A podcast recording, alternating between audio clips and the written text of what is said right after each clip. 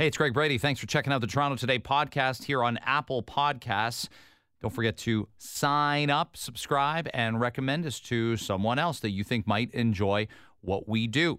Uh, we start with our update on the firing of Joel Quenneville from the Florida Panthers, the second winningest all time NHL head coach is gone because of how he handled the sexual abuse scandal with his former team, the Chicago Blackhawks, 11 years ago.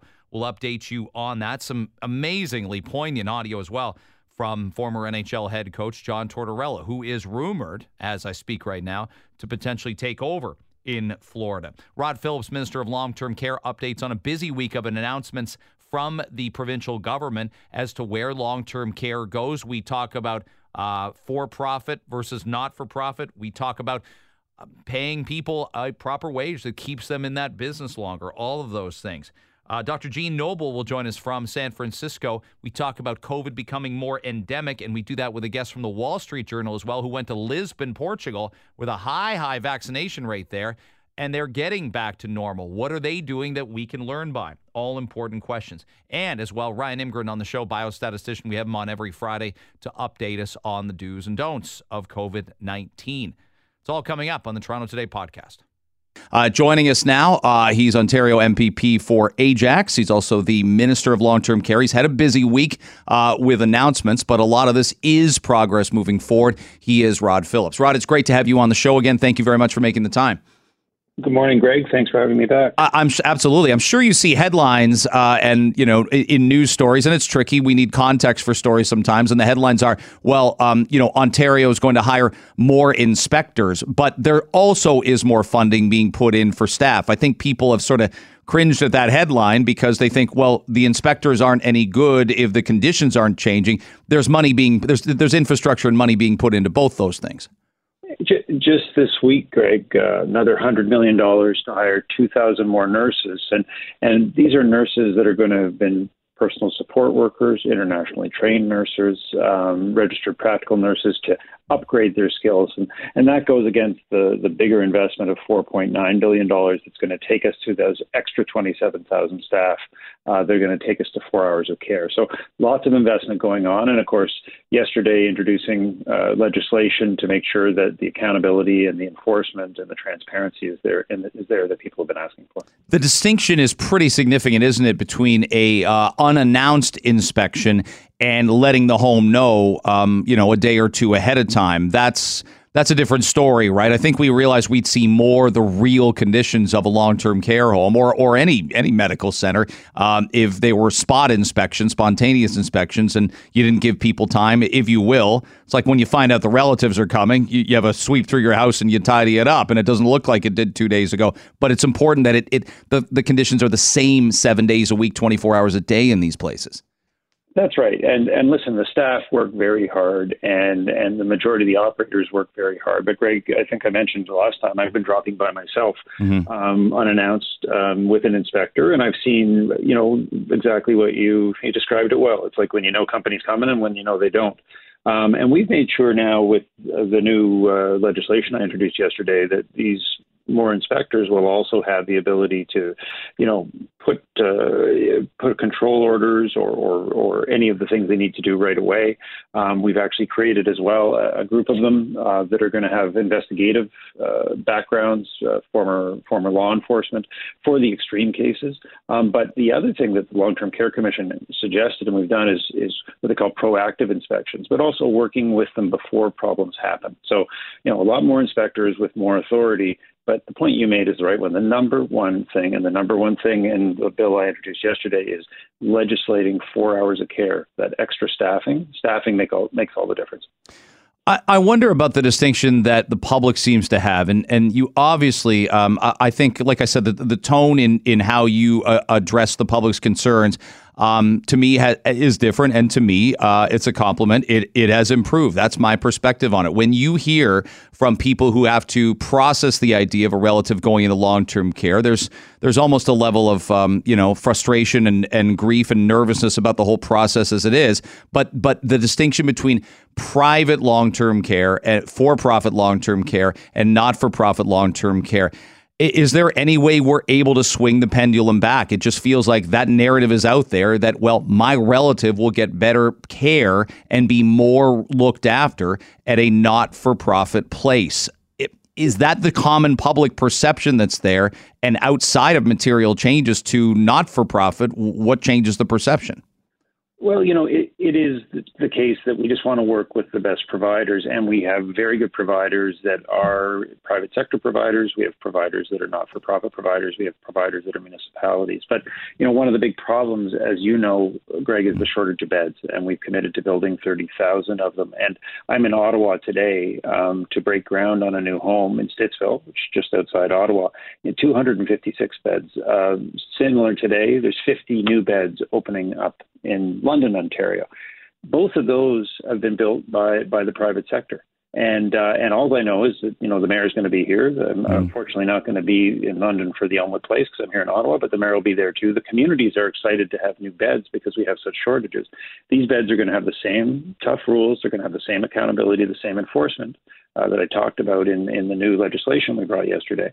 But but um, but people are happy to see the beds. So obviously we have to make sure that the quality is there and quality of life and quality of care is the focus. And uh, and and we have to you know make sure we use the inspections and other things to ensure that. But we also need we need those 30,000 new beds, um, and those 256 beds in Stittsville, Stittsville wouldn't be there um, if it wasn't for you know private sector working with us. Do you have authority uh, as Minister of Long Term Care to deny a license or a renewal of a license to a home, or does that have to go to a separate board? Can you do it arbitrarily, Rod? Well, it's one of the you know, hopefully not arbitrarily, but it is one mm-hmm. of the mm-hmm. changes that we've we've made in uh, in this new legislation that uh, that I introduced, which is to give us the power, first of all, to use supervision. You know, like when uh, when sometimes the province has taken over a school board or a hospital in the past when there's been issues, we haven't had that direct authority in the past, so we're going to have that going forward. Um, and also, and this is listening to families, uh, we've set up a situation, and you know this will be discussed through the legislation going through the through Queens Park, but where the minister can, in extraordinary circumstances, uh, deal with a license um, if there are concerns that have been raised and if the licensing officials haven't dealt with them. So, so there is that ability to to intervene. Again, we want as many high quality homes with high quality care to be opened. Um, I know the staff work hard in all of them. I've seen that being out there, but people, after the experience of COVID, after the experience, frankly, of the last few decades of the problems that mm-hmm. have happened in long-term care, they want to see they want to see that accountability, and we're going to make sure that happens. Rod Phillips is our guest, Global News Radio 640 uh, Toronto when when we talk about that level of uh, of accountability, I think people applaud that. I think what they look at and the perception is is that it is still it's hard to create longevity in these in these places of employment. There may not be um, the financial incentive. Is there a way that you see uh, a way forward that we, we we reach a certain level of threshold of pay. You know politics. You know how hard it is to get good people in politics, but the pay is a nice incentive. I, I would say for teachers, both my parents were teachers. If, without the you know uh, some of the incentives that go along with teaching, a pension, summers off, we wouldn't have as many good people in education. How do we get the best people who want to work in long term care homes and it's economically sustainable for them? Yeah, Greg, it's a it's a huge uh, focus. Um, this week uh, we announced again the extension of the three dollar increase for our personal support workers. You know, tough jobs, and they they deserve it. And the premier has made it clear we're going to make that permanent. But beyond pay, and pay is important. Part of it is about these new facilities. Um, part of it is building. We have 220 new facilities or redeveloped facilities that are just going to be better, safer, more modern places to work. We're also introducing. You know, so many of the staff in healthcare want to progress through healthcare. So I mentioned uh, mm. earlier that we've added 100 million dollars so that PSWs can become nurses, so that registered practical nurses can become nurses, and the province will pay um, you know, ten thousand dollars of support for that tuition. So, you know, people we need people to um, to want those careers. We're going to be starting some some promotion about that. We need twenty seven thousand people so that we can get the additional care that'll make the difference. But it's about the place you work. It's about how much you make, um, and it's about having enough team members uh, to want to be there at work. And, and I think I think we're going to make a difference. Here. I'm sure you've got a thought on uh, on vaccinations. You probably are well aware. Dr. Kieran Moore yesterday uh, said we are not going to create a mandate uh, that forces parents to vaccinate five to eleven year olds. And while I'm I'm for, uh, I don't love uh, the concept of of a mandate. I do think if it's going to get us to certain benchmarks for a brief period of time, we have to do it. But I also understand, uh, you know, you and I, so many listeners being parents it, that's a really difficult sell. And, and I was really surprised when the city of Toronto came out and said, well, we're going to push for a mandate for 5 to 11 year olds. But my thought was, Rod, we haven't even done that with 12 to 17 year olds yet. We've given the parents the choice for older kids. We haven't done it for 5 to 11s. What was your thought about, about what Dr. Kieran Moore did yesterday, saying it's not going to happen, but we certainly encourage people to get vaccinated? Listen, this has been um, so complicated and so challenging for for some people as far as the vaccination. And and here in Ontario, we have to be proud of what people have accomplished with close to 88 percent now with uh, with the first dose. I think the the cautious approach uh, with with kids, um, engaging parents. I mean, it's always good to engage parents when you're talking about their their children. Um, education, and I think Dr. Moore has done a really good job at that. I have to give him a shout out as well if I can. Mm. you know, Greg, we have we're down to the lowest number of outbreaks, just three outbreaks in Ontario, which is very small given there's 628 uh, homes. Uh, Dr. Moore really led the way, uh, along with our government, in terms of giving boosters uh, to uh, people in long-term care homes back in August before before the the national uh, program was in place. That has made all the difference, and so I think I think he's shown great leadership. I think I think we need to be conscious of what you know what parents think and and keep that progress going. you know, 88 percent that's leading you know jurisdictions anywhere in North America. You know, if you haven't got your vaccination yet, please do. Um, it's so important. Rod, thanks very much. Safe travels back from Ottawa, and uh, I appreciate the time. Have a good weekend. We'll talk again soon. Take care, Greg. Thanks. Dr. Jeanne Noble is out in California getting up super early for us. She's the director of COVID response for University of California, San Francisco. We got a lot of reaction to interviewing Dr. Monica Gandhi last week, and Dr. Noble um, you know, doing what she can as well, um, because we've got to normalize the lives of our kids, not take chances with uh, COVID. I understand that. Um, you know, students will be vax, vax eligible in California next week, all students. And there will be a point in time when there is a move and a shift, and Dr. Noble joins us now, to an endemic virus. Do I have that right? Do we look and say we're, we're making that pivot right now, if not, you know, through risk mitigation physically, but certainly mentally as well? Yeah, that's exactly right. We need to make this mental pivot, this psychological pivot towards from from living in a pandemic to COVID being an endemic disease. And what I mean by that is COVID really has gotten to the point in high vax settings like California um, to be a nuisance, but it is not a deadly threat unless you are unvaccinated. And, and so we really have to begin to treat COVID like influenza or upper respiratory viruses once you have a highly vaxxed population. And you know and and really stop the quarantine stop the case counting and focus on just the people who really are getting sick from covid. And the vast majority of those are the unvaccinated. So focusing our all of our efforts on getting the hesitant vaccinated is is where covid policy should be and for the vaccinated we need to go back to life as normal it's high time we do that Dr. Jeanne Noble, our guest, by the way, Global News Radio 640 Toronto on Toronto Today. She's the Associate Professor of Emergency Medicine, Director of COVID Response uh, at USCF. I, I asked that, um, and and you lay that out there, and I think that game kind of changed it felt like in the spring where we talked about herd immunity and we talked about you know the, the vaccine sort of stamping down the virus to um, an unrisable level. Did did the delta variant change that in the sense that it's not more deadly per se or more um, you know more dangerous um, but it's more transmissible so this was going to spread more but it, it felt like we still had that we can push this down to not worry about it being endemic um, a year ago at this time or February, March of this year? Yeah, we did. And Delta really changed it because we saw such a big surge in case counts. If we had stuck to the initial messaging that our vaccines work and the, the goal of our vaccines are to prevent serious disease and hospitalization, I don't think we would have had to transform our COVID policy or, you know, bring in new restrictions once again with Delta if we had really had sort of intellectual clarity around that. Delta is contagious, not more deadly, does not serious disease, but much more likely to spread among the unvaccinated. And people who are vaccinated who get Delta, just as they got Alpha or other variants of COVID, do fine. I mean, if, if you if you have a breakthrough infection, it's a very mild case, not something that we need to be concerned about from a public health viewpoint. So we did have a big surge in cases with Delta, and it became really clear that those who were unvaccinated were going to get sick. Um, and if we'd stuck to clear messaging on that, I don't think we would have had to revise so many of our policies based on Delta. And it's time. Sorry, go ahead. No, I was going to say, yeah, that that's interesting you say that because I'm I'm a pretty keen observer of uh, of U.S. politics. That's what my degree was in in university, even up here in Canada, and I lived in Michigan for ten years. So I know the system. I know uh, I, I know how politicized things can get in the U.S. What I didn't see coming is I understood the arguments about lockdowns on one side or the other. Um, you know, some economic principles and freedoms.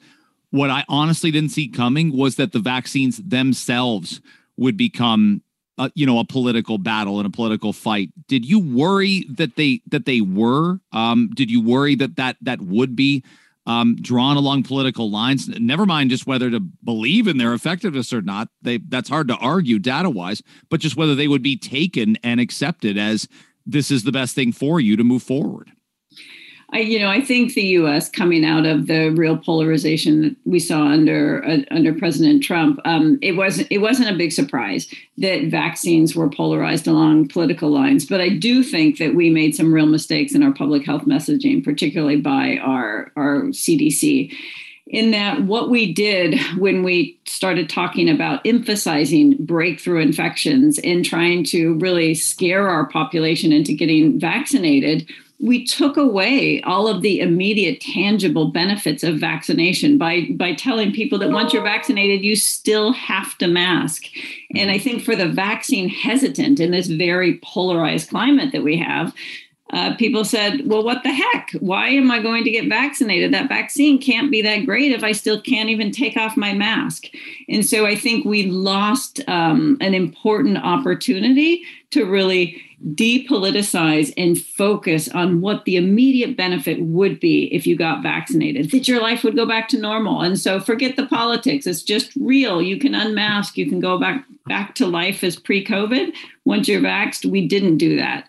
And so we instead we had a lot of debate about vaccine effectiveness, about whether you know this was a, a, conspiracy on the left, whether COVID really existed, and just got mired in a lot of unscientific, unproductive, um, polar polarized commentary. Yeah, it's it's amazing you say that because even up here in in Canada, I remember on, on, a Sunday afternoon in the spring when things were starting to look better, maybe even in advance of. Uh, of the Delta variant, our our Canada's chief medical officer of health said, "Don't forget, e- even if you're double vaccinated, you can still become infected." And I thought to myself, I, I know what she's saying. I know what she's saying, but the language you use there, you're making it sound like the vaccines aren't protecting you from a bad outcome health wise. Well, they are, and and aren't aren't making it less likely that you spread, which they also are able to do. But infected to to most people sounds like well, that means I get sick, and it doesn't. It it means the vaccines were never meant to make everybody test negative for the virus, and that messaging just. You're right. And on your side of the border here, uh, I would argue in Western Europe, that message just didn't get emphasized enough by health officials. Yeah, I, I, think if we had chosen to stick to the data and not try to emphasize uh, breakthrough infections and really scare people into getting vaccinated, we wouldn't be in the position we are in today, and we would have had higher vaccine uptake and and lower lower hospitalization rates. Dr. Jeanne Noble's joining us uh, in a few minutes left uh, from uh, Global News Radio 640 Toronto on Toronto today. Um, now we come to kids, and that that you know that's an, an amazingly um, polarizing topic that probably we we shouldn't have been surprised by. It's one thing to say well, I want grandma to be vaccinated, or I want somebody with comorbidities and, and some of the warning signs of a potential bad outcome to be vaccinated. But this is the harder convince, isn't it? Is is when Pfizer approves, uh, when you know when when five to eleven year olds are approved approved in the United States for vaccines, which is coming. Five to 11s in Canada are. It's one thing to say, yeah, you know, your 80 year old grandpa should be vaccinated. It's another thing to tell a parent. Not only, you know, should we recommend that your seven year old healthy kid be vaccinated, but you have to do it, or or they can't go to school anymore, or they can't play sports. That's a that just ends up being a harder sell because of all the hard data we have, isn't it? Yeah, it is a harder sell. And unfortunately, you know, there was a recent Kaiser poll um, here showing that only about a third of parents of five to 11 year olds are going to or plan to vaccinate their kids immediately as soon as as soon as they are eligible, which will probably be next week. Uh, and that's you know and that's a shame i think that if we had done this differently um, if there was a tangible benefit again for the kids to get vaccinated as in they could stop wearing masks at school, then you would get much higher vaccine uptake. It is, you know, from the beginning, this has not been a pediatric disease, as we know. Um, your unvaccinated child has about the same risk of serious illness or death from COVID as a vaccinated 40 to 60 year old.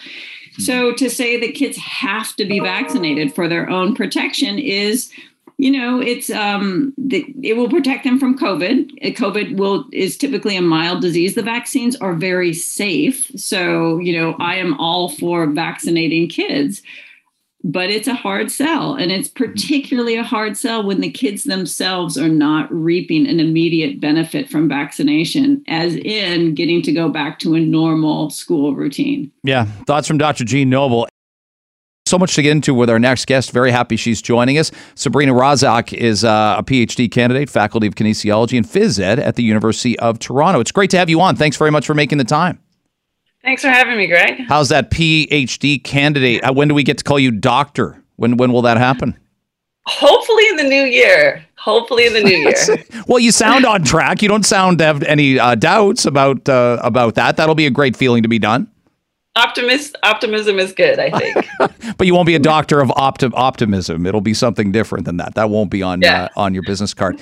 Hey when all this stuff comes down with uh, with the blackhawks uh, when all when we see all this stuff um, i remember being on the radio so often front and center with the penn state stuff. And um, and it's horrifying. It's um, you you you don't even know. It, you go through so many emotions. You are saddened. You're angry. You want blood. You want you want heads to roll. And and at the same time, there's there's the sadness just listening to those words of Kyle Beach the other night. How did it all land for you? I think that we are now in a moment where accountability is paramount to the sports organization after the renewed racial uprising after Me Too. We are really holding our leaders to the fire on some of these really important issues and noting that athletes are humans and treating them in a way that acknowledges the harm that they experience is important. And I think that we place within sport organizations, winning is everything and the bottom line is everything. And that's starting to fray a little bit now uh, when we ha- when we were just centering the importance of these issues. So it was i think it was um, redemptive for me and to, to hold these leaders accountable. And also the fact that you know tsn rick westhead was reporting this and many other news outlets were reporting this.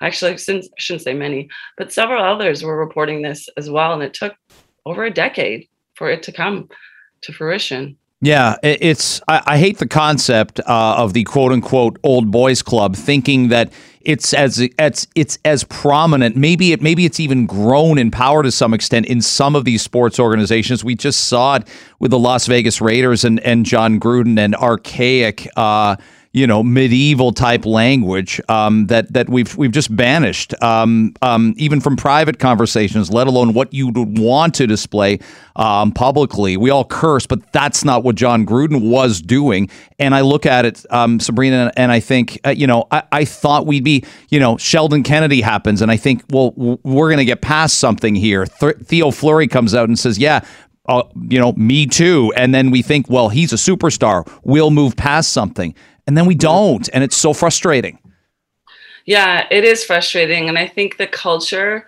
you know, within um, sports as well, especially at the elite level, the toxic masculinity is is a culture that is supported, it is upheld, and it is encouraged. You know, if you look at these sports, they're contact sports. Um, and they are violent in, in nature and that bravado that males feel that pressure to show. That's for me i think some of the things that are missing from the conversation is how do we then look at the culture of sports and and look at the men that are participating in sports and you know train and teach them that it's okay to show emotion and it's okay to show support. And that also i loved about kyle when he did come out is that he did receive more support Than than and then any criticism. So I do think the move the needle has moved a little bit, which I am definitely uh, hopeful and encouraged by. It, it's remarkable too when you mention that though, because I worry, and I mentioned it yesterday on the show, um, and and some people agreed, and and some people didn't, and that's that's what conversations about and debates about. But I said, if you think now this makes it easier for someone to um, for a you know, a homosexual male to come out in the NHL as just with a snap of a finger, as, as Carl Nassib did in the NFL this year, and we yeah. didn't even give it a second thought, and we didn't, you know, you know, parse his words, and we didn't say, "Oh, how are his teammates reacting?" I, I have it's it, it's the most casual thing, and that shows how far we've advanced. Because we're not debating it. We did that with Michael Sam, we've done that with other male athletes, but yeah. if you think we're that much closer ahead, I worry that we aren't. And I, I hate to be the bearer of bad tidings, but I look and go, oh no, it's harder than you would ever imagine if that's how uh, Kyle Beach has to keep that secret of being molested for 11 years. It's harder than you could possibly imagine. It, of course. And I also think, too, there is forgiveness for these the, the men that perpetrated such violence as well. Like Gary Bettman, I, and I'm sure you heard too that, you know, um, the Panthers head coach is fired. Yep. Quintal. Yeah. Uh, Joel Quenneville. Oh, right. Yeah. Quenneville. Yeah. He's, he's, he, he resigned and that's, you know, basically a mask for you resign or we'll fire you. But Bettman said if he ever wants to enter the league again, we're going to have have to have a conversation first. So it's you know it's still these leaders who you know turned a cheek to sexual assault still being permit permissible to to enter these spaces. So mm. I think that also needs to be looked at. Jon Gruden too.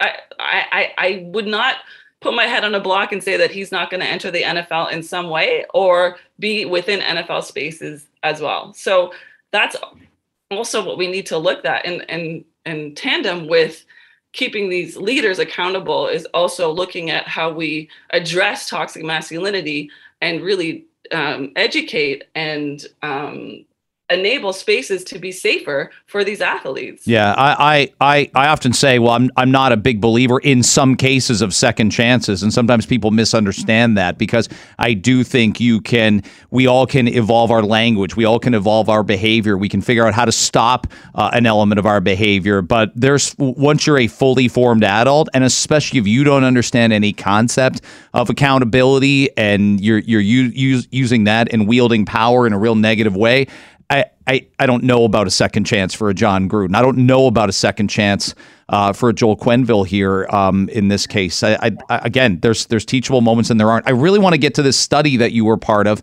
um, involved with the U of T. I'll read the headline for people. Study reveals gaps when it comes to recognizing race recognizing racism in Ontario University sports. Um, you you know were, were involved in the research lab for this what elements of the study surprised you? What did you say? Yeah, this is probably what we thought we were going to find out. Well, I think the the the blatant and the visible um, juxtaposition of you had a group of folks who really didn't realize that racism existed on campus at all, and in their 40 years of coaching, never heard of a racial incident. And then you had, you know, racialized Black and Indigenous um, individuals who were in the system for decades as well and experienced everyday racism. So it's it's surprising to me, not as surprising the fact that there there is no visible interaction or knowledge of racism on campus. And then you mm. have the second thing that did, that surprised me was hiring. So you have some, you know, senior leadership positions where you have folks who said, you know, I played football, hockey, then I decided to become a coach, and then I just decided to become an athletic director and yeah, someone asked me to apply and I did and I got the job. Then you have Black, Indigenous, and racialized folks who talked about, you know, I applied, didn't get an interview, didn't get looked at, taught, and then and then maybe coached professional, came back to Canada, right. still wasn't looked at. You need this certification, got it, didn't didn't get the job. You need masters, got it, didn't get the job. So it's very different experiences that I think we really are proud that we illuminated and hopefully can produce change in those institutions. I think it's it's it may be trickiest in all of sport to to find that. And what I mean by that is I, I remember when my kid first went out for competitive soccer, the coaches said to him, they said, "We can't provide equal, equality. We can't provide equal playing time. All we can do is provide equal opportunity." And sports might be the one aspect, would you say, of our society where you just have to play the best players. I, you know, USA Basketball sends a team to the Olympics this summer, and it's an all-black team, and I shrug my shoulders and I don't give it a thought. If Canada sends only white NHL players this year to uh, the Olympics, you may not give it a like. We don't give those things a second thought, but it's it's seeing yourself being able to advance in the sport in terms of management and just allowing an equal playing field to get out there and play. Do do I have most of that right? All of it right? Well, I think one of the things that I can complicate for you is that notion of recruitment. So um, I, I, don't know if you heard about the Akim Aliu um, conversation. Sure. Uh, or, yeah, so I know. I know who he is. I called some of his games in junior hockey. Absolutely. Right. So, in terms of recruitment, right, there was racism right in the recruitment uh, process where he was, you know, on the notes. They saw he scored high and all of his, you know, skills, but he was those conversations between coaches was he coachable? Was he you know did he have a quote unquote attitude? And that prevented him from advancing in the league. So when we look visibly at teams and their their makeup there's more behind the story of who makes it right? And we also found in our in our study too that coaches would look at kids and see if they went to private school and the private school kids would get a better look than ones who were were uh, non-private school kids because they were groomed better. Really? Like like I, I I'd, I'd say don't they want to don't they want to win though? That's a weird one for me, right? I'm not disputing it, but I would think that's not a great coach. Like doesn't he want to put the best team on the field, try and be representative, but the goal is to to provide a great program and have good players play with good players, right?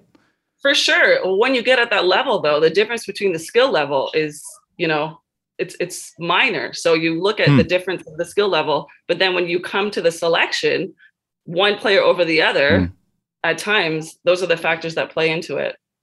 I, I want to talk so much more about the study, uh, but I'm tight for time. Will you come on again and, and maybe we can even revisit it in the next couple weeks?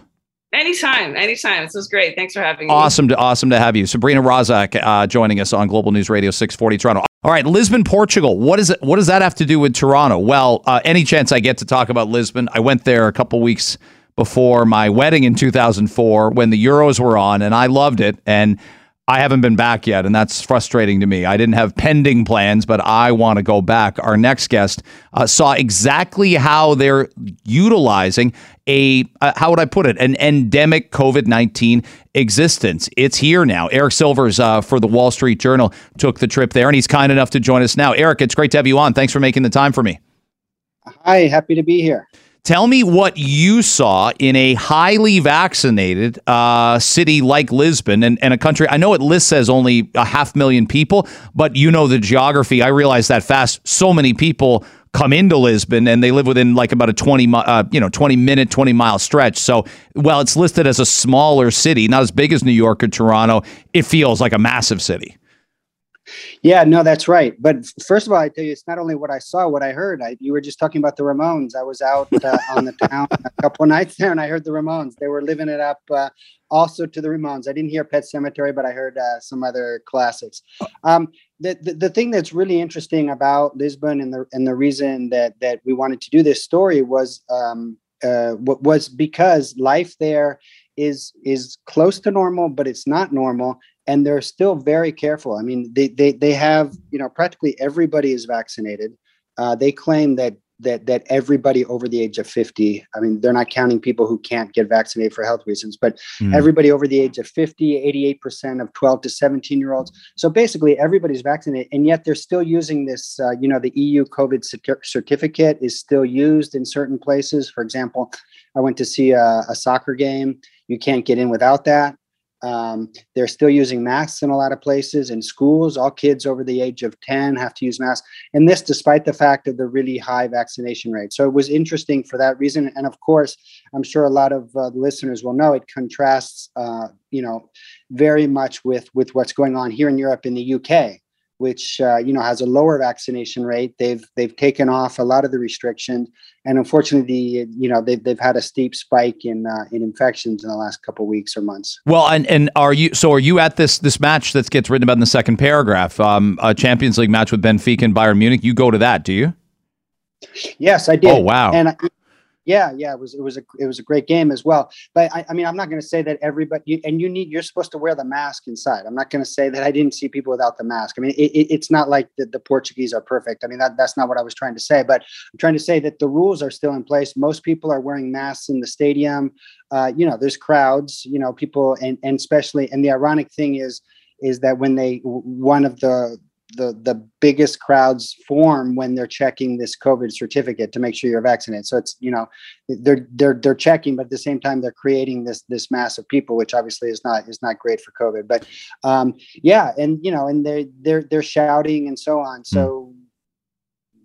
So yeah, I mean, it, it, the the reason I think the game was interesting is because uh, you know there you have, I mean, like a lot of countries in you know soccer is religion. There, I'm, I'm based in Italy, and soccer is very important here, but it's not quite at the level there of Portugal, and and and they mm. found a way to to make it work. I mean, people go there, they show their certificate, they wear their mask, and they watch the game.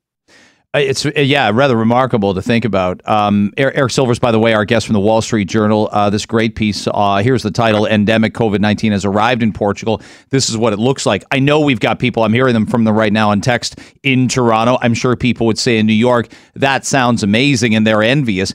Is it simply put uh, the vaccination rate that gets cities like uh, major international cities, New York, Toronto, Chicago, there at a certain point in time? Many many people, as you know, regardless of the politicization of the uh, of the virus, have said, "Well, I'll do this." But what do I get? There's parents that don't want to vaccinate their kids unless they can get the masks off kids. And I understand, like, there have to be some carrots dangled here for people clearly this has worked in Portugal. They said if you get to this point, we give you a lot of your life back, and they did that. Yeah, that's exactly right. I think I think you make a good point there about the the you know you, you can't just be all about sticks because we, we we feel like since February March of last year we've been getting a lot of sticks in the face. So yeah, I I, I think that the carrots are, are important and and there they you know I mean from from seen from the outside, I mean, you know, obviously there's a lot of politics involved in, in, in the whole in the whole COVID situation. But I mean, seen from the outside, it could seem like you know they still have these draconian rules there. You know what I mean? I need to show a certificate to go to a stadium, which is outside. You know, my kids over ten. You know. Uh, you know the high school kids who who are vaccination rate 88% of them are vaccinated they still need the mask and so on but at the same time you know as you said a, a lot a lot of the restrictions were lifted on october 1st um, so you know, you go you go into you go into a shop. You unless it's a very big store, you don't need to wear a mask, but most people still do. Uh, workers still need to, you know, people at the you know clerks and so on still need to wear the mask. But you, they, you know, they've loosened they've loosened. For, for them, it seems like a lot. You know, for yeah. a lot of countries, it might seem like they've done enough. But I think I think they've found a good equilibrium between the carrots and the sticks. It, it seems to be working. I mean, I'm not, you know, we're, we're going into the cold season, so I mean, I I think there's very few people that, you know, public health experts that that don't think. It, you know the the the the infection rate is going to rise. I mean that's just physiological. I mean there's you know there's very little we can do about that when the winter comes. But I you know I, I hmm. don't think anybody expects it's going to be like they they just had a harrowing uh, January. yeah, they did. Year, just, yeah, just, just beyond belief. Um, Eric Sylvers joining us from the Wall Street Journal. I, I, got one more for you, but I want you to be able to stretch out as long as you need with the answer. When I say the you know the virus is politicized, I know instantaneously people think, well, that's that's people on the right, that's Fox News, that's people that won't get uh, won't get vaccinated. But I think it's also been politicized for people to say, you know what? Wait, don't do anything until all of us have had the opportunity to be vaccinated. But then your economy can't grow and confidence can't get regained. And and we're seeing this right now, even fully vaccinated households, maybe who are empty nesters who have teenagers. Of course, they want to go back and do things. Of course, they want to get some of their lives back. And and uh, you, someone's quoted in your story, and I think Lisbon seems to get this. Hey, if people haven't gotten vaccinated by now, meaning adults, they're probably not going to. So who exactly are we waiting for before we try and return to a semblance of normalcy? They get it.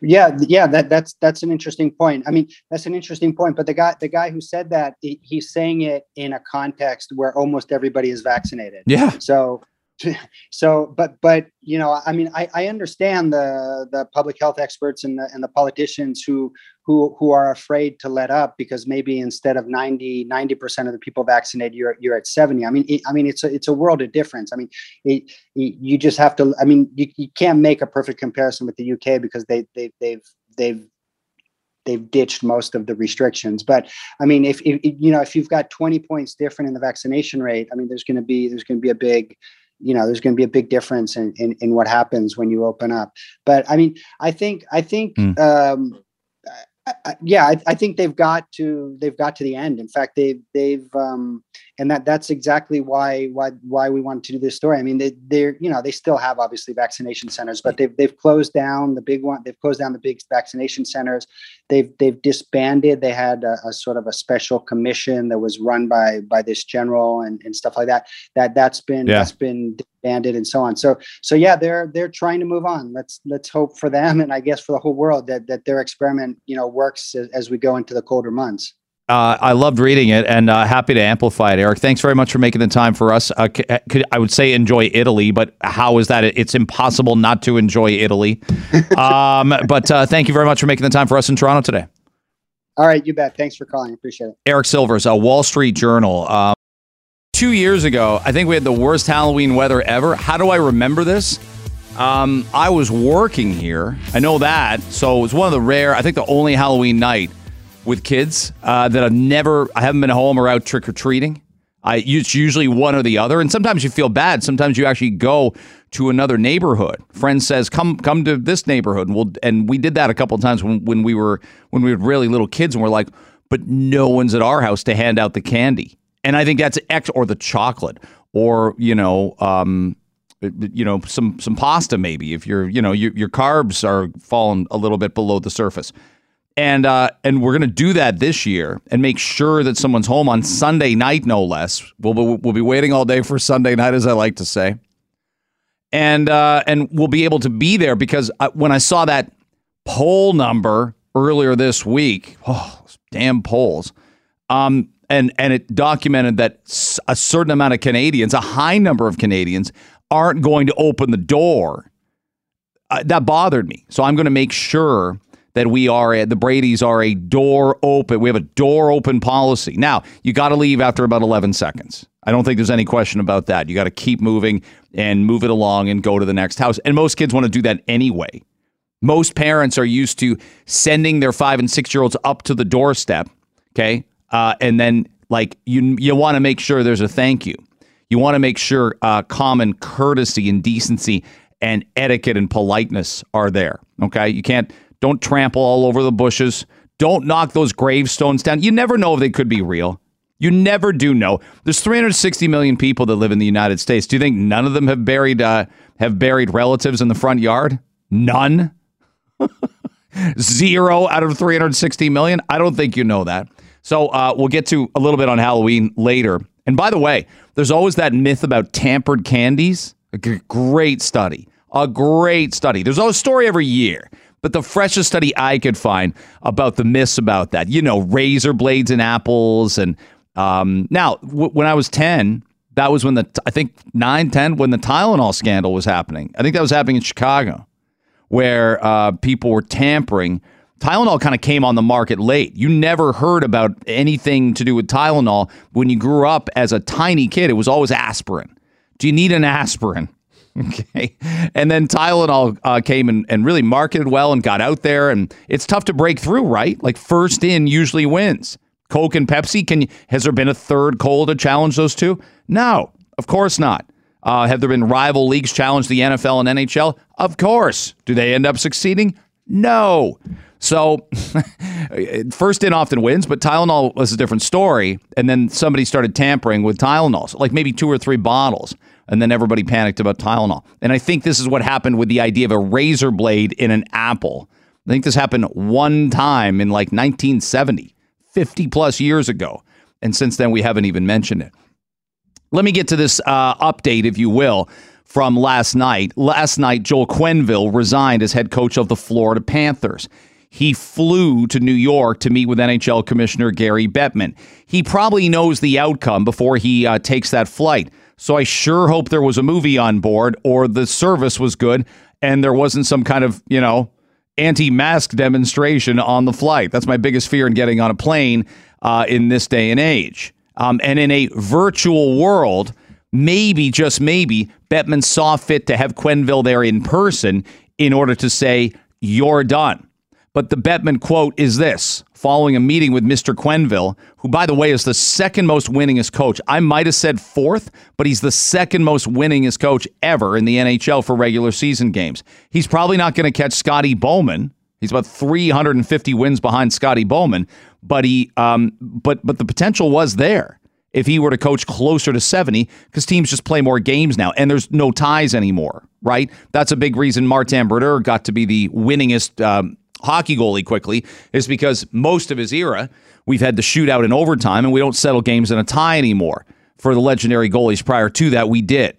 And also, Scotty Bowman took like five, six years off um, just to be on TV for a while before coming back to the Pittsburgh Penguins. He was he was not coaching for a good chunk of the mid to late 80s. I think he came along when Bob Johnson got sick with Pittsburgh around 90, 90 91, maybe uh, and then moved on to Detroit from there and coached only eight more years. So you, Scotty Bowman was older, but he didn't coach as long as you think he did. Anyway, Quenneville, uh, here's the quote. Following a meeting with Mr. Quenneville that took place this afternoon in my office, all parties agreed it was no longer appropriate that he continue to serve as Florida's head coach. We thank the Panthers organization for working with us to ensure that a thorough process was followed. Given the result, and this is what I find interesting, there is no need for any further action by the NHL regarding Mr. Quenneville at this time. However, should he wish to re enter the league in some capacity in the future, I will require a meeting with him in advance in order to determine the appropriate conditions under which such new employment might take place. And if you're wondering again about Quenneville's role in this, Quenneville was part of a group of management types including the general manager, Stan Bowman, and another gentleman I'll talk about who will fly from Winnipeg to New York to meet his fate today. And I know what his fate will be, and you probably do too. But um, he was one of a group of management types with the Blackhawks in 2010 who are now being sued, the organization is, by Kyle Beach, who came forward Wednesday night as John Doe, and he's filed a lawsuit against the team for mishandling his sexual assault allegations in 2010. And mishandle it they did. The Blackhawks commissioned an investigation by a law firm. They looked into the allegations that now convicted sex offender and former video coach Brad Aldrich sexually assaulted and harassed Beach during the team's 2010 Stanley Cup run. Now, Quenneville was made aware of the situation and had at least one meeting when we used to do that, meet with people in person regarding the allegations during the 2010 postseason. Quenneville previously said he only learned of the allegations in the summer of 2021 through the media. Well, that's a lie. Joel Quenneville is lying. Now, is he a liar because he lied? We've all lied before. Um, yeah, I remember to pick up milk. Yeah, I can drop the kid off on, but that's different. That's not what this is. And now for Kevin Cheveldayoff, this is fairly obvious what will transpire here. And would you even bother flying from Winnipeg into wherever, LaGuardia, Kennedy, Newark, which is my preferred destination? Would you even fly in knowing what's going to happen today. Well, I don't think Kevin Cheveldayoff has a choice, and he's he was the assistant general manager of the time. I've heard him on other uh, radio stations described as an assistant coach. He was not an assistant coach. It's okay if you don't follow hockey. I'm just trying to help out. Uh, but Quenneville was the head coach. Cheveldayoff was the assistant GM, and he's been the only general manager the Winnipeg Jets have ever known. Now, I think he's taking that job in Winnipeg regardless. You want to move up on the ladder in the NHL, and Cheveldayoff was able to do that. But he gets out of Chicago also very quickly, and I don't find it suspicious. I don't uh, after the Aldrich dilemma. The bigger problem I have with Quenneville here, and I'm going to play some audio from John Tortorella talking about this in a sec, um, who you know is is a very high, you know, wired up, intense NHL coach, uh, to put it mildly. I mean, you don't want to try and get into uh, another dressing room like he did in a Canucks Flames hockey night in Canada game and try to attack the other coach unless you're wired up. Tortorella's made his own mistakes, not to this extent. Okay, that's a different mistake to make. And these aren't even mistakes. Quenneville is basically uh, subverting truth and integrity by saying, Well, I didn't know about it. You did, and there's meetings that document it. And if Cheveldayoff had said the same thing, he's done today. He won't be an executive in the NHL for a good chunk of time. But my bigger problem with Joel Quenneville, and it's hard to believe I have a bigger problem than denying the knowledge about Kyle Beach, but here's what he did in the separation of the organization with this particular coach, an eventual sexual pedophile predator, Joel Quenneville recommended him for another job. And Joel Quenneville said, he's fantastic. Joel Quenneville said, he's brilliant. He's wonderful. He's amazing. Now, that's the problem. You can see it right here. Is writing a convicted pedophile predator, soon to be a glowing letter of recommendation. It got that guy hired at Miami University in Ohio, the Miami in Ohio, uh, in Oxford, Ohio, and at a Michigan high school twice, where he clearly reoffended at both places. There were no convictions in Miami, but he left under clouded circumstances that people at the University of Miami are still not talking about, and they better start. There's no rehabbing these monsters. There's no rehabbing these people. There's no second, third chances. When I sometimes say I don't believe in second chances, um, this is the kind of stuff I'm talking about. Okay. It's not trying to educate somebody who's 17 who made a mistake on social media. It's not somebody who, you know, slept in for an exam or cheated on an exam. It's not somebody who can't figure out how to be uh, proper, if you will, in a relationship those are opportunities. it's up to each individual person to decide to give somebody a new opportunity in those departments. Not here, not now, never, never. Okay. So it's malicious and thoughtless on the part of Quenneville to write this guy a letter knowing there's clouded circumstances and knowing they need to get him the double, triple, quadruple H out of the organization. Make it somebody else's problem. Okay no good. John Tortorella said this on ESPN yesterday and talked about the fact that this just isn't quote unquote an old boys club. This is something that's got to get fixed. It's got to get fixed from the inside. And he can't figure out how a group of grown men, many of whom are parents, did this all in unison and in concert. That's what's crazy to me is it's it's multiple people. This wasn't a one man decision. It's multiple people. I, I just don't get why one guy couldn't just stand up and say, you know what? No, this is wrong. It, it, to me, hockey and, and things that go on in the locker room, all the situations you go through, sure, it happens a lot during the year. This is this is totally different. This is this is sexual assault, which is far it casts a shadow over the game of hockey, and that's what that's what kind of is crazy to me that one man couldn't stand up and say, you know what, no way, we have to get this straightened out right now. And I bet they wish they did now. That's John Tortorella on ESPN yesterday. I don't doubt that they wish they did. I don't think anybody is going to double down on this and say, I still think what I did was right. Sweeping it under the rug, recommending Aldrich for another job in which he could work with even younger men and boys. I don't think so. You set a predator on the loose. You had him in your grasp. You could have tightened the screws and ended up getting him away from ever working with kids again. But let's face it, this is a perpetual issue in sometimes in sports, sometimes in sports, but certainly in hockey. You do remember Graham James. And you remember the guy was a hero in Swift Current. After the big, there was a huge bus, bus crash. It killed a few people. He coached in Swift Current, then moved on from Swift Current when things started to get a little hot uh, and became the general manager of the Calgary Hitmen. And he was there two or three years. But when we consider that Graham James got three and a half years in jail and was out on parole after two years, basically, and several months, hugely problematic. This is before Theo Fleury revealed anything about the allegations, about the allegations and uh, and eventually proven allegations against Graham James. Horrific to think. 350 encounters for Graham James with two underage players over a span of 10 years, and they couldn't possibly, couldn't possibly have been the only ones. Hey, thanks for checking out the Toronto Today podcast for Friday. We'll be back with a live show the first day of November, as a matter of fact, as we turn to the 11th month of the year. You can always find us on Apple Podcasts. Please subscribe, rate us as well. Tell us what you like to hear and what you might like to hear more of. Have yourself a great weekend.